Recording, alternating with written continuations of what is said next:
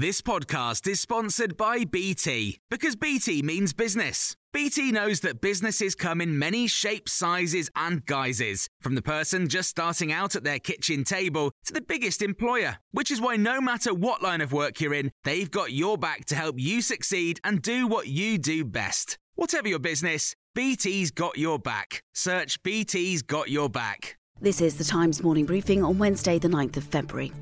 MPs are warning the Prime Minister that the government's new plan to clear the NHS backlog is not ambitious enough.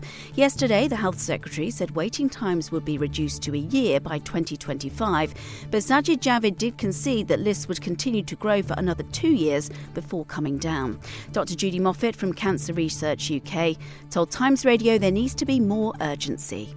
The scale of the challenge is immense. When it comes to cancer, it can't wait. We can't sit around and, and let people incur delays for tests, for treatment. And it's absolutely imperative that we tackle this backlog quickly and with urgency.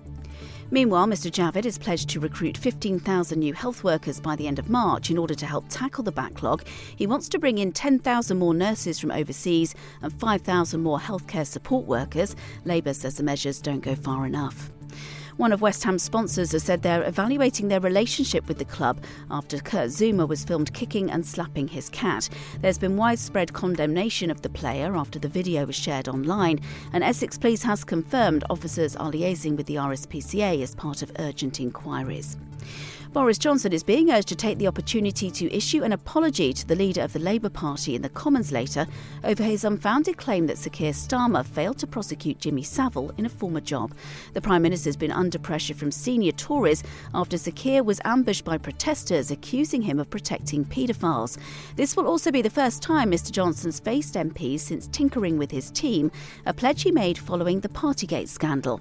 Eyebrows have been raised at some appointments, though, including making Jacob Rees-Mogg Minister for Brexit Opportunities. Chris Wilkins was Director of Strategy at Number 10 under Theresa May and says the mini reshuffle felt a bit chaotic. The problem is that there isn't a sense of that broader agenda. And as I say, really the lens we're looking through today is this lens of Brexit again. The Conservative Party is still obsessed with Brexit years after Brexit has happened. And all of the polling and focus group evidence from around the country shows that the public have long since moved on. The Kremlin has dismissed claims that Vladimir Putin promised Emmanuel Macron that Russian forces wouldn't take part in any more military exercises at the border with Ukraine. Moscow insists no deal's been agreed between the two leaders, who met for talks at the start of this week. Dr. Andrei Kortunov is Director General of the Russian International Affairs Council and told Times Radio what he thinks Mr. Putin intends to do.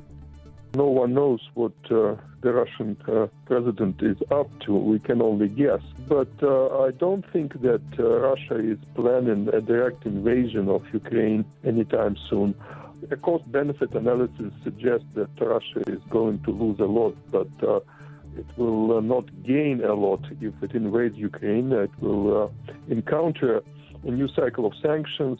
And Adele has cemented her status as Queen of the Brits, winning three out of the four main prizes at last night's Brit Awards.